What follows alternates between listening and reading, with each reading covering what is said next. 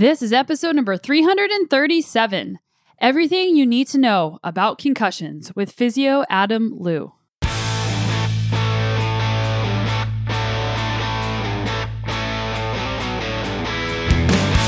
Welcome to the Sonya Looney Show. This is a podcast about high performance and well being, and I'm your host, Sonya.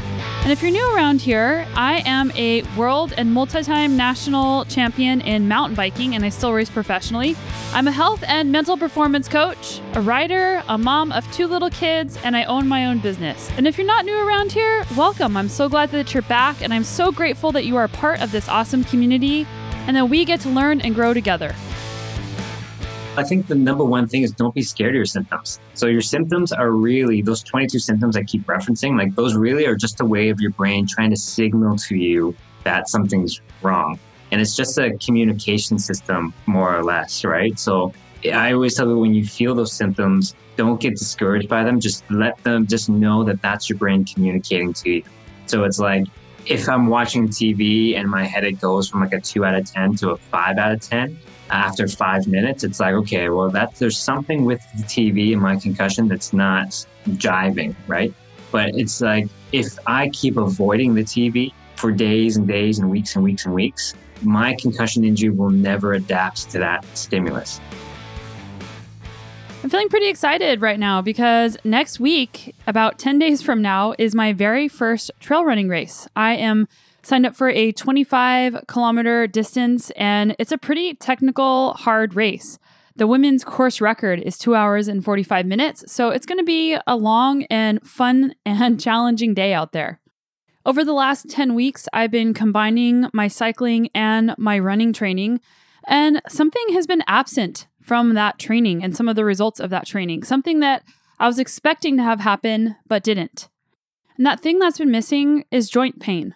I'll be circling back to that in a minute and you'll see why that's relevant. But first, I want to talk about today's podcast sponsor.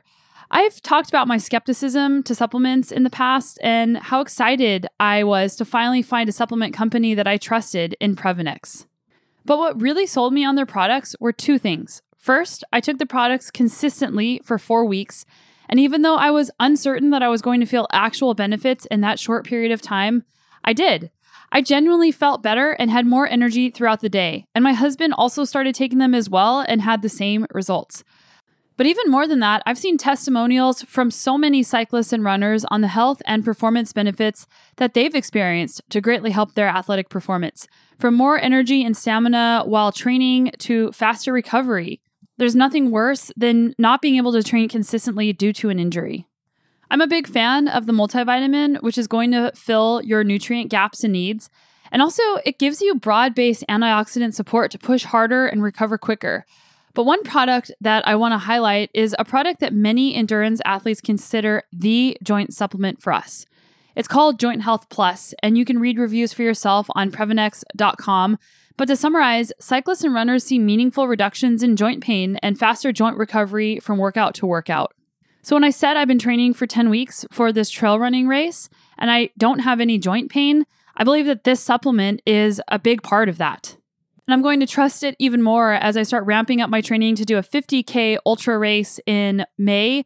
And I'm also doing a 40 mile trail running race in September. So this supplement is on my team. I wanted to share a testimonial from someone else named Nucci. And Nucci said, It does help and relieve my joint stiffness and soreness after my long run training.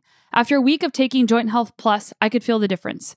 It really helps my muscle soreness, and I highly recommend this for runners. And friends, this also applies to all of us cyclists out there too. So, why is this so great for endurance athletes specifically, beyond just the benefits that you heard? The main active ingredient is clinically proven to reduce joint pain, reduce joint stiffness, and improve joint flexibility in just 7 to 10 days. That's right, 7 to 10 days, which is almost unheard of. Beyond that, it's also clinically proven, not just tested, but actually proven in double blind, placebo controlled studies to protect joint cartilage from breaking down during exercise. And you know that I love all of the evidence based proof whenever it comes to talking about diet and supplements. If joint longevity, performance, and everyday health matters to you, which as athletes I'm sure it does, then I strongly encourage you to check out Joint Health Plus to experience the benefits yourself. Visit Previnex.com, that is P R E V I N E X.com, and use the code SONYA15 to save 15% off on your first purchase. And best of all, Previnex has a 100% money back guarantee. So if you don't feel the benefits for some strange reason, then you can return the product no questions asked, which I think is pretty cool. So let's get into today's guest and talking about concussions. Concussions can happen in sport, but how do you know if you have one and what happens when you do? This week, I sat down with Adam Luu, an orthopedic concussion and vestibular physiotherapist, to talk about what you need to know about concussions. And it just so happens that Adam is my personal physio. Fortunately, I haven't had a concussion in about eight years, but I have had a couple of them as a professional cyclist when it happens, it's really scary. And sometimes you're not sure that you've even had one and if you should continue in your sport or not. And it can be really dangerous if you continue with a concussion and you don't even know if you have one or not. Adam has a Master's of Science in Physical Therapy from McMaster University, followed by a fellowship with the Canadian Academy of Manipulative Physical Therapy. He is a certified concussion therapist, certified in several concussion management protocols like ITPT and SHIFT. His training in ITPT means he can administer and interpret the ImPACT test, which is a neurocognitive assessment tool that is standardized assessment tool of North America's top professional sports leagues. So Adam knows his stuff. The Shift Concussion Management System is the Canadian founded concussion management strategy. And if you think about hockey, there are probably lots of opportunities to study concussions. Adam also has a certification in vestibular therapy, instrument assisted soft tissue release, nervous system assessment and treatment, and bracing and proprioceptive taping. Not only do I think Adam is an incredibly encouraging and positive person who makes you believe in yourself after you leave his physio office to do the prescribed exercises and treatments that he gives you, but he knows his stuff. And whenever I've seen him, he has quoted studies and showed me the studies himself in different areas. So I really wanted to have him on this show to talk about concussions and hopefully, I never have one again, but if I do, I know I will be in good hands. There's some great key takeaways today, like what is a concussion? And how do you know if you have one of the 22 symptoms that is used to assess concussions? We talked about the severity of concussions and also about post concussion syndrome. Post concussion syndrome is something that I've seen interweaved into the narrative a lot more, especially when people are sharing some of their injury recovery journeys on social media. And it's a really important topic to know something about. A few other things we talked about are kids and concussions and risk aversion with sports. We also talked about concussions in older populations and dietary considerations that you might want to think about taking if you have or have had a concussion. Adam has provided his email if you have a concussion or have any questions that you want to shoot him and make sure that you go to the show notes. That's at sonyalooney.com slash podcasts. You can also find it in your podcast player and you can find the link to email him. And while you're there, don't forget to hit subscribe to the show so that you don't miss other important episodes like this and other inspiring episodes that might help you and your friends and share it with them if you think that they need to hear some of these messages as well. And before we get into it, I wanted to share that I am taking on a few more health and mental performance coaching clients. So, health coaching is more about the holistic view of what health means. So, that's things like changing your habits around sleep, eating, and exercise, but also about having more compassion for yourself, of having more mind body connection, and a lot more. I also offer mental performance coaching where we work on things like self control, resilience, confidence. And I work with athletes, but I also have been attracting a lot of business people and executives to my mental performance coaching. So if any of this is of interest to you, go to sonyalooney.com, click how I can help, or just use the contact form. And I would love to chat with you to see if coaching would be a good fit. Okay, so get ready to learn more about concussions with Adam Luu. Adam, my physio, how's it going? Yeah, good, good, good. How are you? Good. Uh, now's the time to tell you that I haven't been doing some of my exercises, but it's time to get back on the horse. yeah, yeah. They they ebb and flow. I tell people all the time. I think I'm sure it's you too. It's like there's a time and place, and as long as you have the tools for it and you know when to use them, then then that's all that matters. So your background, I mean, you're a physio. You're also a hardcore rock climber. Tell us a little bit about you and your background. Mm, do I know more about my physio background or you want to know about my like, sports background? I want to hear about both. And I'm sure one and they both inform each other during some periods of time. Yeah, they do go into each other. I've been a physiotherapist for 12 years now, which sounds crazy to me to say. But I did an undergrad in kinesiology. In high school, the only things I was really good at were sports, i.e., gym class, and science. So, like, the thing that kind of made sense if I was going to go to university was kinesiology. It's like, you know, the science of sports, the science of movement. So, I went into that based off the recommendation of my older sister. And then where I went to undergrad, I was lucky to get into a co op program where you would do kind of a semester of school and then a semester of work. And you hope it would be related to your field or your degree of study, which I was lucky to have. But I had a couple co placements in a physio clinic and yeah, really liked that setting. Now, funny enough, physio is my second career. So my mm. first career was working in ergonomics. So I was working in Michigan at the time in 2007 slash 2008 and it was more you know going into industrial settings and trying to fit manufacturing jobs to people. But that job it was cool uh, but that job was just so much uh, less human interaction and a lot more report writing and i just realized it wasn't a good fit for me. So yeah applied for physio school was lucky enough to get in and yeah finished school in 2010 and have been working ever since.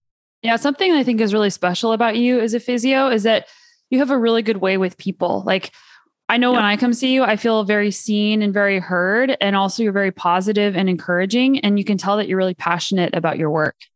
Oh, that's that's super nice feedback. Yeah, I never get to hear that. That's nice to hear.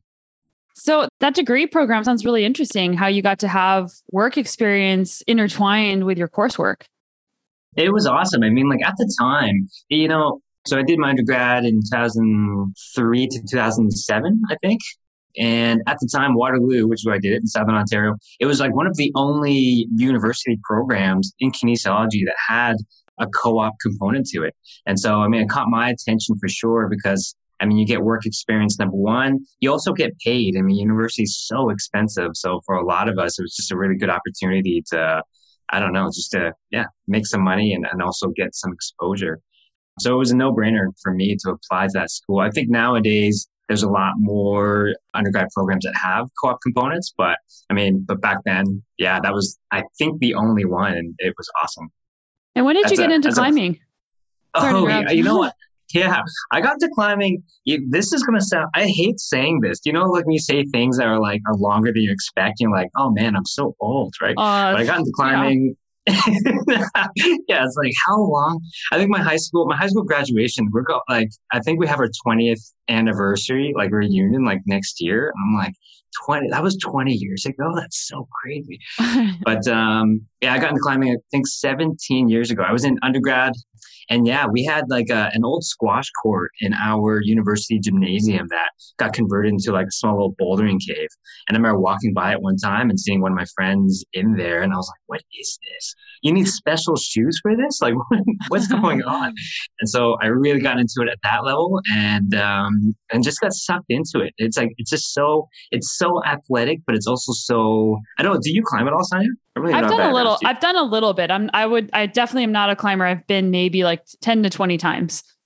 oh yeah, nice. Yeah, but even even with that amount, it's like it's such a puzzle, right? That's mm-hmm. like such a cognitive piece. I know it's to me, it's similar with mountain biking. Just mountain biking happens on such like a faster level. It's like with mountain biking, you have to pick the right line. And I know sometimes if like if like I got through the trail great, but like my line choices weren't perfect, it's like that kind of like like it stays in my mind and climbing's the same. It's like it's all about just getting like the nuances down and and uh, yeah, there's something so cool about that on a mental level. And then physicality wise, it's just yeah, it's just pretty awesome. So I got into climbing 17 years ago. Never thought. I mean, I moved to Squamish seven years ago to climb, like to be a climber, because um, in Southern Ontario there's not too much, and I just never thought. I never thought climbing or a sport would take me across the country, but but it did, and here I am. So yeah, and what a place to be. what a place to be. That's right. Yeah, my apartment right now. I mean, yeah, it's sunny right now. I can see Atwell, and it's like this is such a a dream spot, right? Yeah.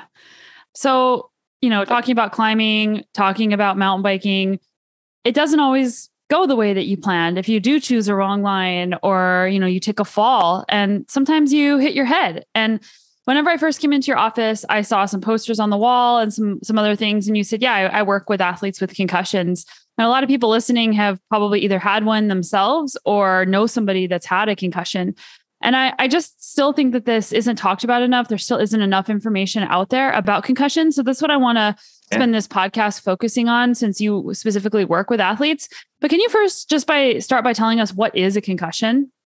Yeah, I mean, a concussion is it's just it's an honestly it's an injury to the head. But what people sometimes get confused is that you often think it has to have like a direct blow to the head, but you don't. It's like your head, you know, your head sits inside of your skull.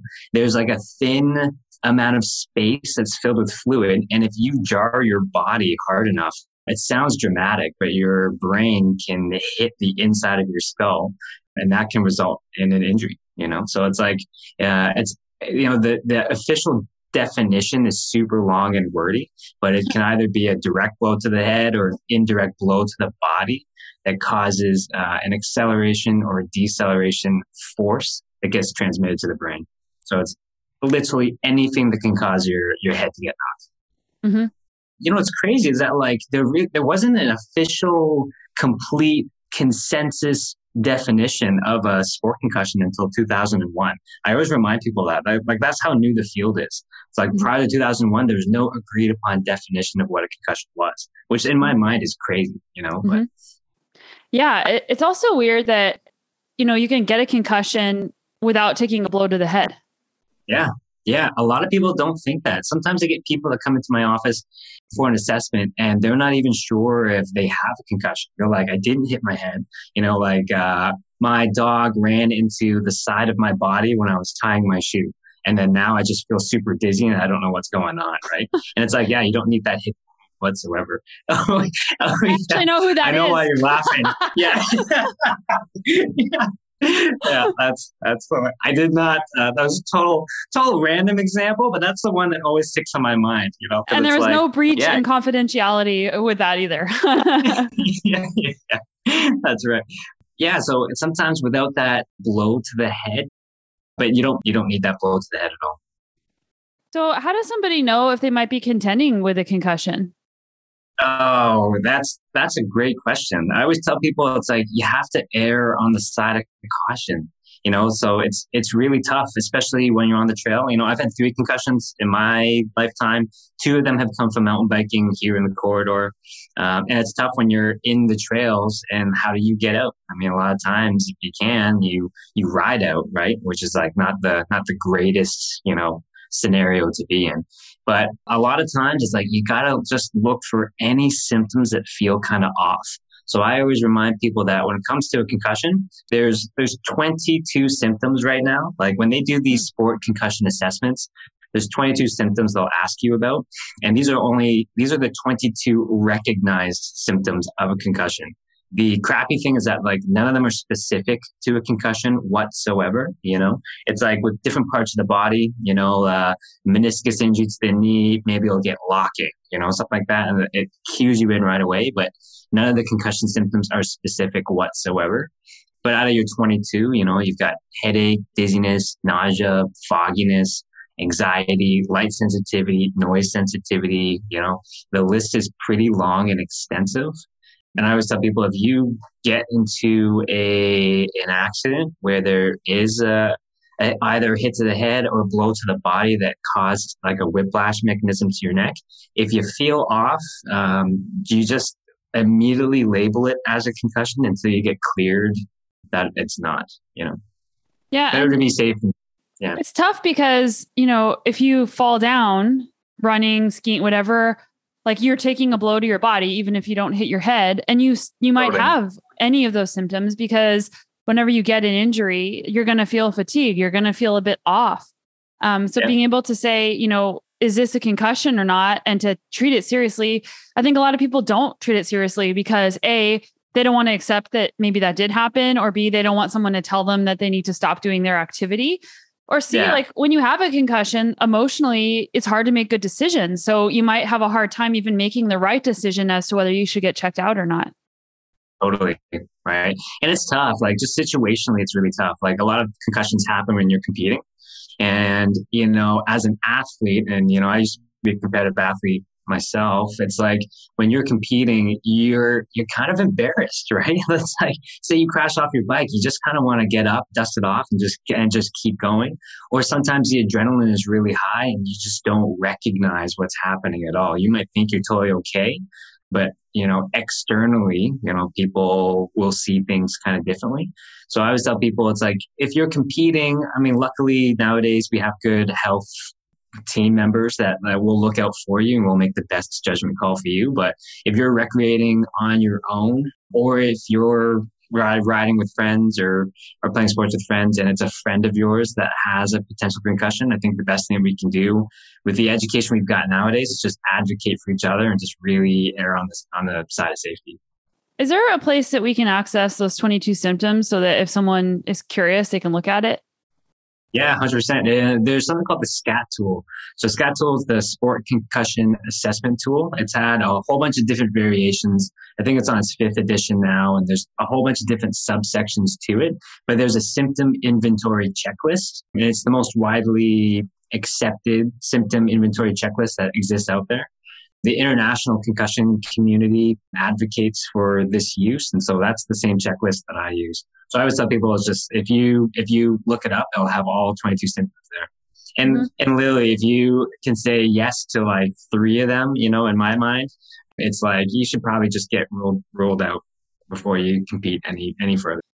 Yeah, I think it's kind of hard too because some of those questions, they it's like asking how you feel, and it's really hard to say this is how I feel sometimes. So yeah. how like how do you navigate that? Oh man, that's such a good question. I mean, like I, I could do the checklist right now and answer yes to probably three of them. You yeah, know, yeah. like I just have my yeah, you know, like I'm a little tired and like maybe I'm a little bit like emotional today. I'm a little bit foggy. You know, I, I just had a COVID booster shot, so it's like how many of those symptoms are from the shot? But I always say it's it's all in context. So it's like if if you did have some kind of traumatic injury or exposure or scenario happen to you and it's like i do feel tired i do feel headachy i do feel dizzy. It's like just in the context of it all it's still probably worthwhile to to get that figured out. And then who should somebody go see? Because a lot of people say oh i'll go see my md or like you're a physio. Like who, who do you go see when you have yeah. a suspected concussion? Man that's that's a good question too. Yeah good one. You know, it's hard. A lot of people in Canada, we've got, um, you know, free access to hospitals and, and our doctors, right? And a lot of doctors in the corridor are super educated about concussions, but that's not, and I think that's just because of the environment and like the sports that happen here, but mm-hmm. I don't think that can be generalized across Canada. So I, I always tell people if you can, it's like you try to get in and see somebody that has some kind of continuing education that's concussion specific yeah, doctors, they're great. Um, they're more on the general side of things, but if you can get in for yeah, somebody that's got concussion related the knowledge or continuing education, that's always the, the best thing to do. Mm-hmm. The, the thing I'll say is in Canada, this is what drives me kind of crazy is that anybody in Canada can say they can provide concussion therapy. You don't have to take any extra education to state that at all yeah, it bothers the, the heck out of me. So sometimes when you do go see a physiotherapist, and they may be the best physio and have really good intentions, but if they don't have any continuing education that's concussion specific, you should probably seek somebody else out if you can.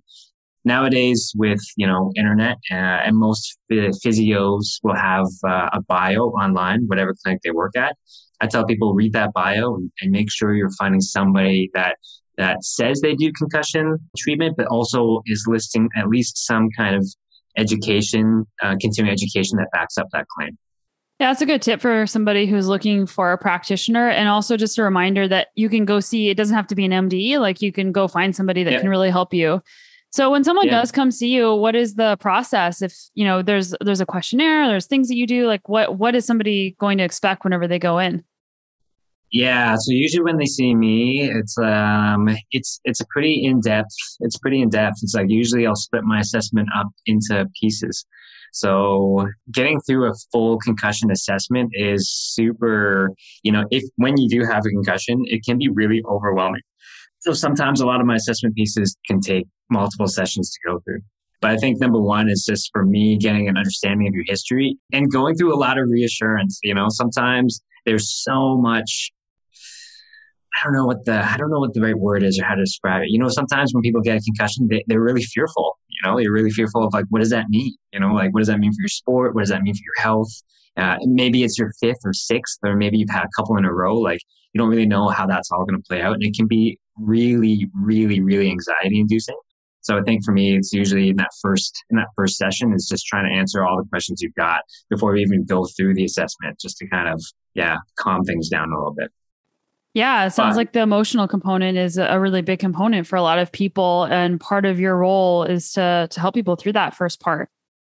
Yeah, yeah, yeah, yeah. I know with uh, you know I've had some chronic injuries, and, and oftentimes when my chronic injuries get flared up, and it's usually from a bad bouldering fall or from a bad mountain bike crash. It's like the number one thing in my mind is like, oh no, like do I have to go through this process all over again? It's the worst feeling, you know. So yeah, I usually try to help people out on that front first. And yeah, and staying positive is like is a massive component to that. Yeah, and I think when you've had a concussion, it actually is even harder to be positive because just emo- I don't know what it is about it, but just yeah. emotionally, it just it's so hard. Like you're just not yourself. Yeah, yeah, that's right. It is. I think that's the same with any recurring injury, right? I mean, like, yeah, I, uh, you've had recurring injuries before, and it's like when you when you get over it the first time, it's it's it's awesome. But when you have to get over it the second time and third time, I don't know, it's daunting. It's like it's like overwhelming. It, it, it takes so much to get through injuries sometimes, especially traumatic ones. It's like to have to unexpectedly make that part of your process over the next couple weeks or months. It's yeah, it's not fun. So, are there different grades of concussion? There are. So, I mean, in, on the most basic sense, uh, just like with an injury, it's like we grade concussions mild, moderate, or severe. Concussions are the only injury still where you can't evaluate the severity of a concussion until after you've recovered from it. It's, oh, wow. It sounds so weird to yeah, it's so weird because that's that's someone's number one question. It's like, how bad is this, and how long is this going to take? Mm-hmm. And it's the only injury where my honest answer is we can't give you an answer at all. You know, like if you have a, an ACL grade one sprain versus a grade two versus a complete ACL tear, we have really common expectations. You know, like a uh, grade ones like maybe six to eight weeks. Grade twos maybe three to six months. Complete tear that's one year minimum. With a concussion, we've got no algorithm yet to predict how long they take to recover or how bad they are. So it sounds weird. Like in my experience, anecdotally, it's like I've worked with people that had, you know, crashed off their bike hard enough where they fractured a vertebrae in their neck, lost consciousness, retrograde amnesia. They can't remember wow. a thing. Maybe they woke up and vomited, but concussion wise, four weeks out, they passed every test I can give them. And on a concussion standpoint, they've fully recovered in my mind. And you can mark that as mild, even though day one, it didn't seem like it at all.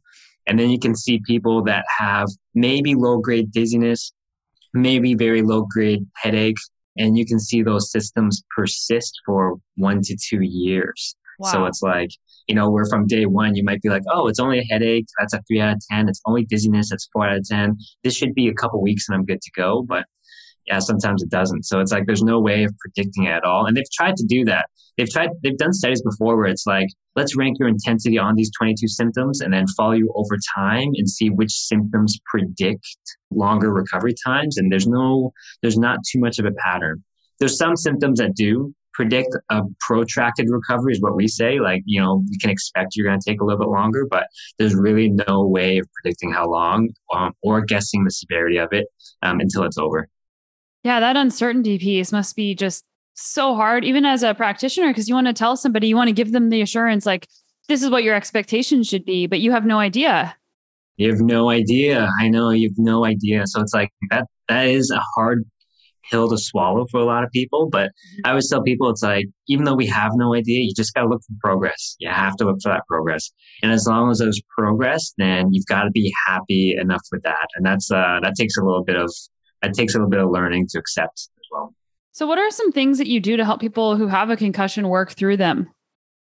Yeah. So nowadays, I mean, the, the research uh, is constantly evolving, and so much physio research is on the concussion front nowadays, too. But on a physiotherapy or a physical therapy uh, standpoint, there's there's a lot of different systems that can get impacted after a concussion injury that we can assess properly and, and treat. So I always tell people it's like on a really, really basic sense. My analogy is always like if you are a decathlete you know, and you're going to some uh, coach that has the ability of assessing your ability on all 10 sports, it's like, whatever sports you suck at, mm-hmm. you know, if it's the sprint, if it's a log jump, whatever, it's like those are the ones that you can, you're going to work on to try to make things better, right? So after a concussion injury, we know that there's very specific domains that we can assess. So, you know, after a concussion injury, usually there's an injury to your neck, Usually there's an injury to your visual system, so the muscle groups that control and coordinate your eye movements. Usually there's an injury to your vestibular system, so uh, the system that controls your balance. Usually there's uh, an injury to your cervical proprioception, which is the kind of this odd thing that helps you with spatial awareness. And so there we as physios, we can assess those things. And if we feel that there's deficiencies in them, uh, then we train them the same way that we would train anything else. You know, so it's like if mm-hmm. you're, if you're weak in your bicep, then we give you bicep strength exercises and then we measure the progress. So with concussion, if you were impaired in any of those systems, we try to come up with exercises to, to force some adaptation and we just see how it goes. Yeah, for me, the concu- like I've had a couple. I haven't had one since 2016 but there was a whiplash element in every concussion that yeah. I've had, and doing some like dry needling and some work on the cervical spine made a huge difference. And same with my husband, actually, who's had concussions.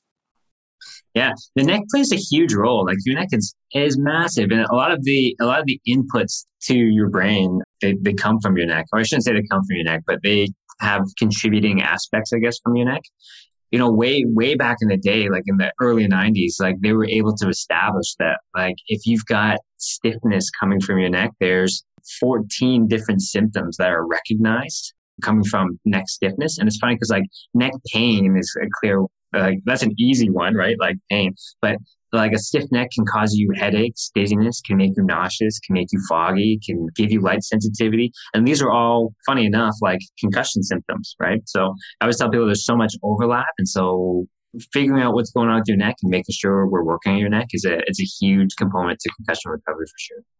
Something that I wish I had known that I did not take into account back then is how dangerous a concussion is and how bad it could be if you continue your sport despite having one. And I uh, didn't I didn't take it seriously the times I've had it. I was back out there when I absolutely should not have been back out there thinking I'm fine. And, you know, as an athlete, you always have this mentality of like, well, I'll just grit my way through. But a concussion is not the time to do that. And I've made lots of stupid, you know, decisions in my athletic career, gritting my way through injuries. Can you tell us why it's so dangerous to continue with a concussion? Yeah, I mean, it's just it's a really critical time period for your brain, you know. So it's like without a concussion injury, we have a buffer. So it's like we've got a buffer where you can sustain force and your body can sustain that force in a really healthy way and have no side effects to it. But after a concussion injury, that buffer is gone. So I always tell people it's kind of like riding the Whistler bike park with no helmet and no gear whatsoever. It's like maybe you can, you know, and maybe you'll be okay, but a crash with no gear on is is gonna it you're gonna feel that so much more than if you had the proper gear in place. So, uh, physiologically speaking, and it can get super detailed, but physiologically speaking, your brain just does not have the buffer it needs to be able to safely absorb and dissipate any kind of force after concussion injury. And so that second concussion injury or that second hit on top when your brain's still recovering can actually be fatal, you know, like, so they call it second impact syndrome. Um, and people have died from getting a second concussion when they were actively experiencing their first. I always hate to mention that to people because it sounds super dramatic, but but it is true. If you have an acute concussion injury and you get a second hit, you can die, and, and those cases have happened. Yeah, and I think that that's an important thing to say to somebody like, especially somebody like me that's like, oh, I'll just I'll just keep going. Like, I'll just dig it up. Yeah, yeah, yeah, yeah. There's a certain like like age as well because like you know like for me as a kid growing up, yeah, like you were kind of told that was kind of a cultural norm. You just kind of shake it off and get back in there, right? Mm-hmm. But that is that is changing for sure, and I think that, again that's where it comes to having the right people in place on your team if you're an athlete or having really good supportive and understanding or even inquisitive family members and friends that can restrain restrain you restrain your ambition a little bit if, if you want to get back out there you know? And what about subsequent concussions? Because like maybe you are cleared you know to get back out there by your your medical practitioner. What happens if you have another one after you've already been cleared to continue to or return to sport? Yeah, I mean that's a that's a gray like that'd be a gray answer. Like for me, if you if you pass every concussion test that we have at our disposal right now, and we, and we do have a lot, which is great.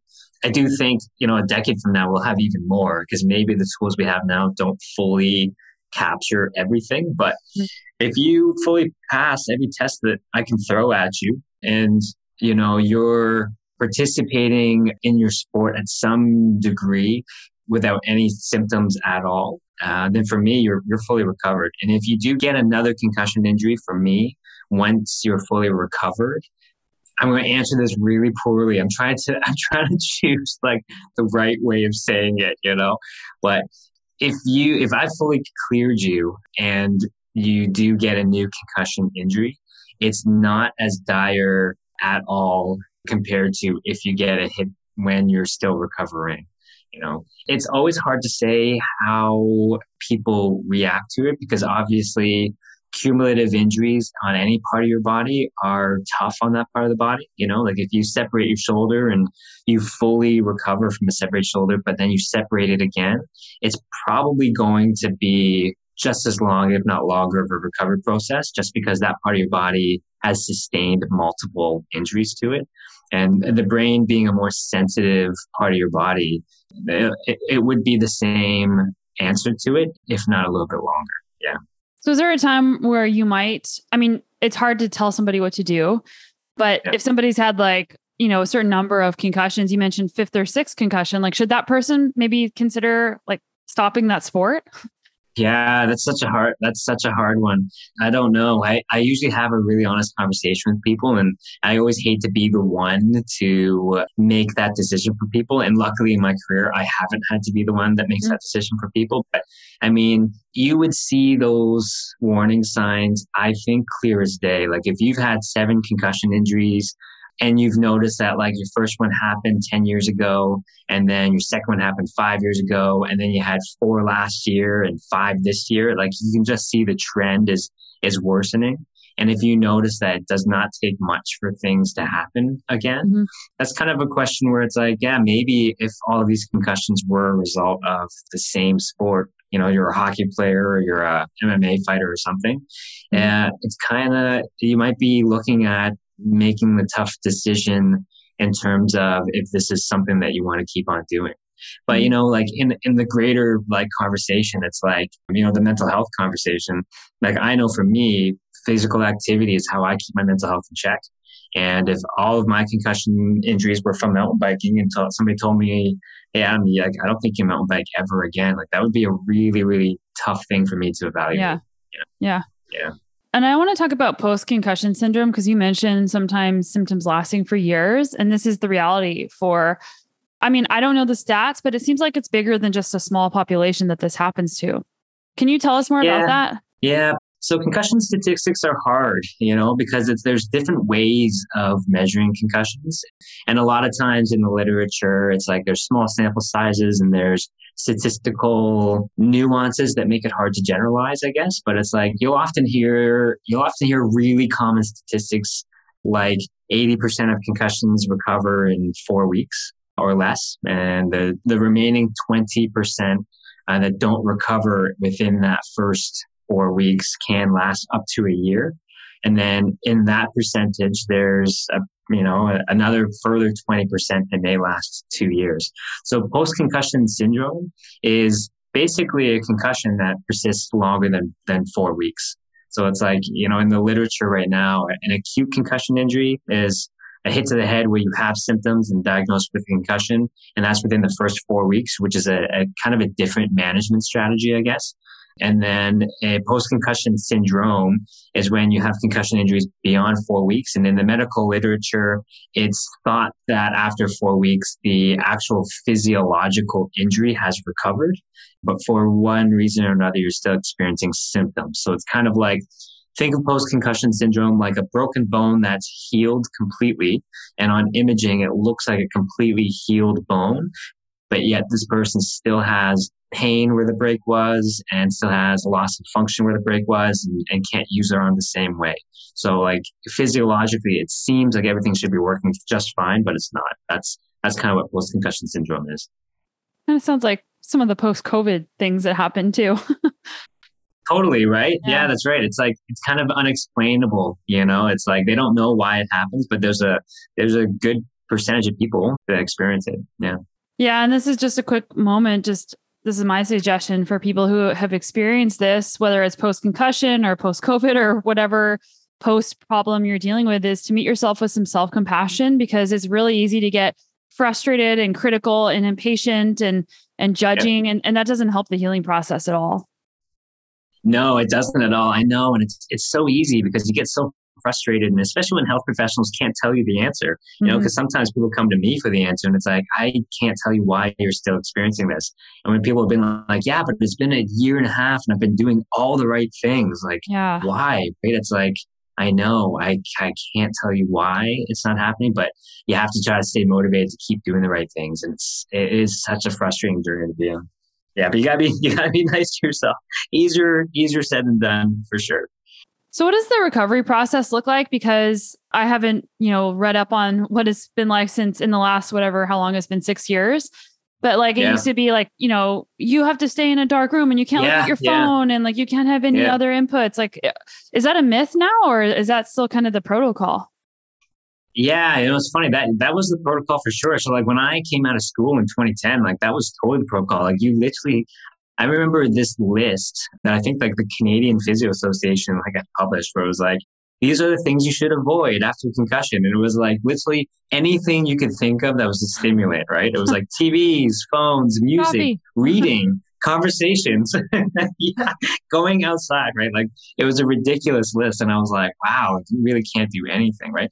But yeah, the research has changed. So it's like the one of the last consensus statements that came out for guiding concussion rehab in 2017. It was like it was starting to advocate early reactivation. So it's like uh, honestly a 48 to 72 hour period of rest and this is case by case too, which is why it's really important that there's a clinician that has some kind of concussion experience or concussion education. But, but generally speaking, it's about 48 to 72 hours of rest. Um, and then it is, and this is going to sound funny, and I usually spend a lot longer trying to clearly make sure people understand this, but then it's trying to get back to everything that you used to do as normally as you can until your symptoms go beyond a certain threshold. So it's like, yeah, have conversations, watch TV, be on your phone, read a little bit, play board games, you know, with your kids or with your friends. And all of that is okay until your symptoms get worse by like a two or three points. And at that point in time, whatever it is you're doing is when you have to kind of cut back. So I always use the analogy of trying to get your cardio system better. So I always tell people it's like if you're really wanting to get your cardio better, it's going to feel a little bit uncomfortable, right?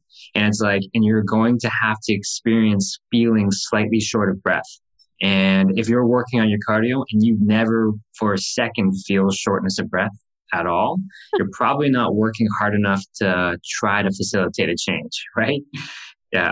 So concussion's the same. It's like you've got to give your brain a reason to adapt. And if you are scared of your symptoms, which a lot of us are initially because we just don't get educated enough about it. But if you're scared of your concussion symptoms and every single time you feel your symptoms, you stop what you're doing, your brain is never going to adapt to whatever that stimulus is. So you have to, you have to work into it a little bit, but into a safe zone where it doesn't make things worse, um, but forces things to get better. You just said most of us aren't educated enough about our symptoms. Has is there anything that I've missed so far to help educate people on this? Yeah, well, I think the number one thing is don't be scared of your symptoms. So your symptoms are really those 22 symptoms I keep referencing, like those really are just a way of your brain trying to signal to you that something's wrong. And it's just a communication system, more or less, right? So I always tell people when you feel those symptoms, don't get discouraged by them. Just let them just know that that's your brain communicating to you. So it's like if I'm watching TV and my headache goes from like a two out of 10 to a five out of 10 uh, after five minutes, it's like, okay, well, that's, there's something with the TV and my concussion that's not jiving, right? But it's like, if I keep avoiding the TV for days and days and weeks and weeks and weeks, my concussion injury will never adapt to that stimulus. So sometimes I tell people it's kind of like imagine you've been sitting in a pitch black room for, let's hypothetically say, four straight weeks if you've been sitting in a pitch black room for four straight weeks, what amount of light is going to hurt your eyes? Any amount of light, you know, even the, the, the tiniest like light from a lighter, you might be piercingly in pain because your eyes haven't been exposed to that at all, right? But if you don't find a level of light that is okay for your eyes to get exposed to, you'll never get used to the stimulus of light again, right? So I always tell people it's like listen to your symptoms, but it's a, a lot of coaching in terms of trying to figure out and find proper thresholds that are okay. And people eventually, I think, get really good at it, which is good. But step number one is not being scared of your symptoms at all, which I find that after our first, after any concussion injury, really, we're usually pretty anxious and pretty scared of everything that we're feeling. Yeah, it sounds like using curiosity instead of judgment in this scenario and in, in many scenarios in life is important. And also, yeah, good word. Um, also just being brave enough to, you know, experiment a little bit because it sounds like it's not just sit in a dark room. It's, you know, see how things go and then not get freaked out if you get, a, you know, if your headache comes back in full force. Not saying this is, you know, an end all be all. This is just some information to inform what I need to do next. That's exactly that's a, curiosity is such a good word. It really is like just trying to be curious about the the boundaries of your injury, and then you have to push those boundaries for things to get better and it's a little bit people hate people hate to hear this. And sometimes i'm like you know maybe the expectation is weird but i always tell people with post concussion syndrome it's a little bit of trial and error right? We really don't know you know what where are the boundaries? You have to go out there and find them and explore what they are. So sometimes i use the analogy it's like going into the gym for the first time. If you're going to the gym for the first time and you want to jump on these five different machines what weights are you going to use? Who knows? You know, like you try, you try once, you move the stack, you can't budget. Well, let's drop it down. It's too easy. Well, let's increase it. And it's a little bit of trial and error to find out what that buffer zone is for you. And then once you find out that, yeah, the lat pull down of 75 pounds is a good challenge. If we can keep that exposure over a couple of weeks, you're going to notice things are getting stronger and better. And so concussion injuries are the same. It's like finding out what your exposures are and training them the exact same way so that your brain gets used to that type of stimuli again. I wanted to ask about kids and concussions and I know that might be it might be a different type of education. It might be like even with like coaching, like health coaching or mental skills coaching, there's special rules around coaching children. But there yeah. are lots of children that play sports, whether it's, you know, an endurance sport like mountain biking or they're playing football or soccer or a sport where they might get a concussion. So, what advice do you have for parents listening where they're like, oh, I think my kid might have one or my kid could get one? Yeah, it's tough. That's a really hard question, especially for me. It's like, I know that most of the times, other physical types of injuries, uh, kids like typically heal way faster than adults do, you know. But when it comes to concussion injuries, kids typically heal quite a bit slower. Mm. So it's like with kids, you have to be a lot more conservative um, than with adults. And kids also have a very poor ability, and it's not their fault at all, but a really poor ability of communicating to you how they feel sometimes. Maybe yeah. they, they just don't know. You know, sometimes I'll ask kids, you know, um, do you feel dizzy or do you feel mentally foggy? And they're like, I don't know what that means. Yeah. it's like, yeah, like the self awareness of a kid for sure. And like the mind body connection yeah. and all that. Totally, right? And so it's like when they can't answer some of the things that we need to be able to guide you properly, it gets really, really tough. So with kids, you always have to be way, way more way more cautious and conservative for sure. And and they're going through a lot of kids, depending on the age, of going through certain stressors that we as adults don't have to go through either. Like school can be a stressor, or changing schools, or maturing. You know, like puberty, like all those things can cause a lot of anxiety, which can bring on a lot of symptoms on their own. So it's like there's a lot of confounding variables to it for sure. So I don't know. I always tell, I always, I do personally often struggle with kids under the age of 12 with concussions. I just find that there's a lot of other things, confounding things going on that, that make my judgment of the injury itself difficult to navigate. But for parents listening, it, it really is just if your kids are feeling off at all and there's a suspected concussion injury, they just have to play it conservatively and be patient. I'm gonna ask a dumb question. Like, can can can someone get a concussion from, say, headering a soccer ball or something like that? 100%. Yeah, yeah, 100%. Soccer headers are one of like the leading causes of concussion injuries, actually. Yeah, which is why I believe in, in soccer, adolescent soccer is not like a, a sport I follow in, in terms of like rule changes and policy changes, but I do believe that there are leagues out there and provinces out there that have limited heading the ball for certain age groups. Mm-hmm. Yeah, yeah, and I'm just thinking about this like risk aversion, right? Like if you play any type of sport, I mean, I don't know if the word any is even appropriate, but if you're playing most sports, it seems like there's a chance that you could get a concussion and concussions can be serious. So some people is, will mm. say, you know, well, I'm not going to play any sport or my kid's not going to play any sport because I just don't want them to take any type of risk. But then there's also, you know, the reward, like you said, the mental health and and there's tons of other benefits of playing sports.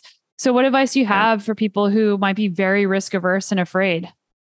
I know that's that's a tough one. That's a tough answer too. It's, it's kind of like you know it's kind of up to your personal philosophy to be honest. You know, like in Ontario, they limited body checking uh, in ice hockey uh, to over a certain age because same thing, just to help to curb the risk of concussion injuries. And, and it showed that it did. You know, when you looked at concussion rates when they introduced new body checking rules, you saw those concussion rates plummet really. But I mean, there's the argument that learning how to body check and learning how to absorb a hit uh, at a younger age may make you more protective in terms of protecting yourself against a concussion injury. And, and I actually fully believe that as well. You know, like I took martial arts when I was younger and in martial arts, one of the first things we learned how to do was something called a break fall. And a break fall was just kind of like using different, you kind of hit the ground really hard with your arm when you were flipped over and mm-hmm. you, you were using your body to absorb and dissipate that force so that it didn't go to more vulnerable parts of your body. And so I think learning that at a young age helps transfer some athletic skills where I was able to protect myself a little bit better. So it's a tough one. Eliminating, I understand on the policy side of things, it's like if you eliminate some of these skills, like you eliminate body checking for kids or eliminating headers in soccer, you're going to lower the risk of concussion injuries. But at the same time, I do think that some of that exposure and learning how to navigate through sports is a healthy thing. So I don't know. I don't really have a good answer for that. I, I do really think it's kind of like up to the parent and mm-hmm. and personal philosophies to yeah drive what you end up doing. Yeah, no, I mean like knowing what your personal philosophy is around this is the answer because there is no right answer. It's going to be yeah. very individual. Yeah, that's exactly it. No right answer at all. Yeah. I think my last question is going to be about older populations because I've asked about kids, I've asked about sort of general populations, but you always hear, hear people say, like, yeah, when you get older, you know, it takes longer to heal and this and that. Have you seen any trends with older people? And I don't even know how to define older. I don't want to get myself in trouble by putting an, an age on something yeah, and saying this yeah. older, but. Oh you know. Are we older? yeah, I think I am. you can say you've had your 20 year reunion. Uh. yeah. Yeah, good question. It's funny because here in Squamish, it's like, like what's the, what's the median age of Squamish? It's quite young, right? So it's like a lot of people I see with sport concussion injuries are all in their 30s and 40s, which I mean, for me, that's not old whatsoever. So I haven't seen too many people that are in their 60s, 70s, older that have concussion injuries. But like with everything else, and, and I and to be honest, I actually haven't even. It's a really good thing for me to to read up on. I haven't read any concussion specific research on recovery rates of an older population, which I think would be a really interesting read. But with all other injuries, it's always slower. Uh, just our our metabolic rates are slower. The reactions that we need and tissue building capacity is much slower as we age. And so I would expect that, you know, if that research is out there, which I'm sure it is, I would expect that in the population, it's like your concussion recovery timeline is probably going to be pretty, pretty slow. I realized I forgot to bring up one last point here. It was rec- this was recommended to me by a chiropractor when I went in for some concussion rehab. But they yeah. said, you know, there's some dietary considerations that you can take into account for brain health. Do you mm. make any recommendations to people? Yeah, you know, like I always tell people, like, um, so in Canada, physiotherapy wise, it's like we can't really recommend things that are outside of our scope of practice. So unfortunately, like dietary recommendations, it's outside of our scope. But I do always tell people, it's like you want to optimize your, the environment as best as you can. So it's like when you are recovering from any kind of injury, it's like on a on a purely molecular, physical, mechanical standpoint, it's like we need building blocks to repair things, you know? So it's like if you're preparing for a flood and you don't have sandbags or the manpower to stack them, it's like good luck getting anything done. You know, nothing's going to happen. So when it comes to concussion injuries, I always tell people just optimize as best as you can when it comes to nutrition. So reduce anything that's inflammatory. So it's like all your like delicious processed foods, and, like fried pizza food. sitting on my desk. Dang it. yeah.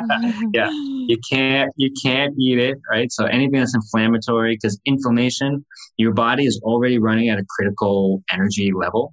And if you're eating something that is causing inflammation in your body, now instead of fixing your body, it's trying to deal with eliminating the inflammation. So you're just, you're prolonging things. So I always tell people it's kind of like instead of having one fire to deal with, inflammation is like introducing 12 fires every single day. And it's like your body just doesn't stand a chance in terms of addressing all of its focus on into one spot. But reducing processed foods, making sure you enough you have enough water. Most people don't drink water at all. You know, I, I work with people that like drink wow. one glass a day. Wow. Yeah, two glasses. I know, I know. I hope there's people I work with that are listening to this and they're like, yeah, he's definitely talking about me right now. But you know, most most of the biological chemical reactions you need and to get, to carry through in your body need molecules of water. So we have to make sure you have it in your system.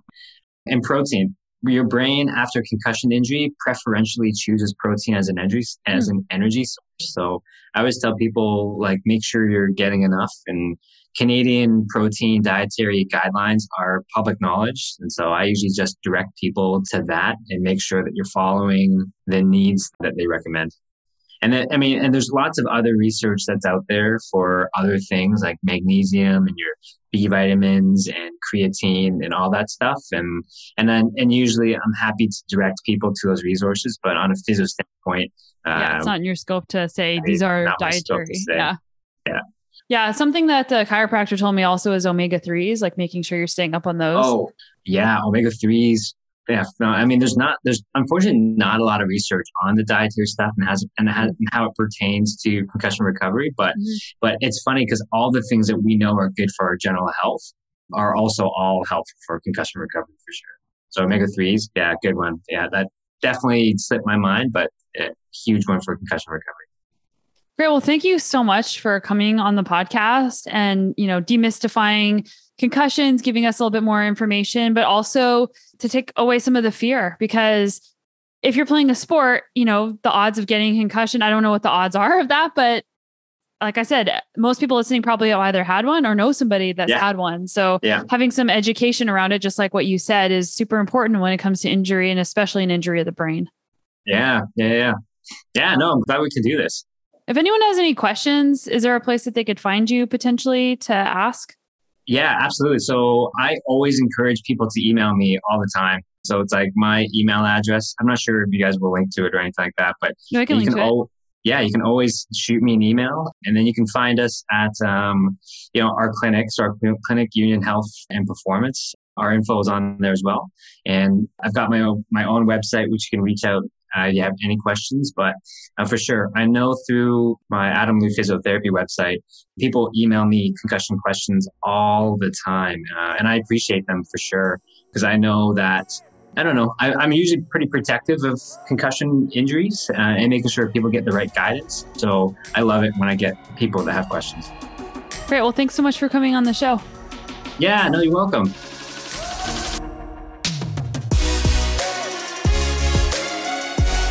I hope you enjoyed that episode today. I certainly learned a lot and feel even better equipped if I know somebody that gets a concussion or if I might think that I have a concussion. Thank you to those of you who are supporting my work on Patreon and PayPal. Your donations do not go unnoticed every single month. You can find that at sonyalooney.com slash podcasts or at patreon.com slash the Sonya Looney Show.